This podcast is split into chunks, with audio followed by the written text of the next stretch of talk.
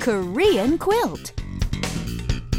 Hello, everybody. Welcome back to Korean Quilt. That's right, your guide to the Korean language and culture. Okay, the expression we're going to learn today is well, Richard, you know what? Why don't you take this one since I'm single and you're the one with seven kids? Yes, seven kids, that's right. And number eight is on the way. And I don't know what you're talking about exactly, but I will get into our expression. Now, remember we learned not too long ago introducing someone's wife, and we said, This is my wife. 제 아내입니다.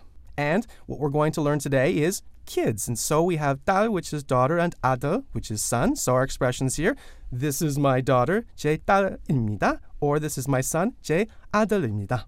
You're so good, Richard. Okay, a few days ago we learned the expression 제 아내입니다 as well as 제 남편입니다. Right, and what we're going to learn today is how to introduce a daughter or a son. Right, daughter in Korean is 딸. Actually, the pronunciation is not as easy as it seems. Let's repeat it, shall we? All right, it's got that double little character at the beginning, which means we have to stress it a little bit more here. So, 딸 is daughter, Excellent. Son in Korean is 아들. right? 아들, This is my daughter, 제 딸입니다. right? Or this is my son, 제 아들입니다. Easy as pie or lemon or apple pie or cherry That's pie. or- right. Anyway, when you're introducing a family member or a close friend, remember to start with the word my, which in Korean is 제, and then add the words for wife or husband, daughter, whatever.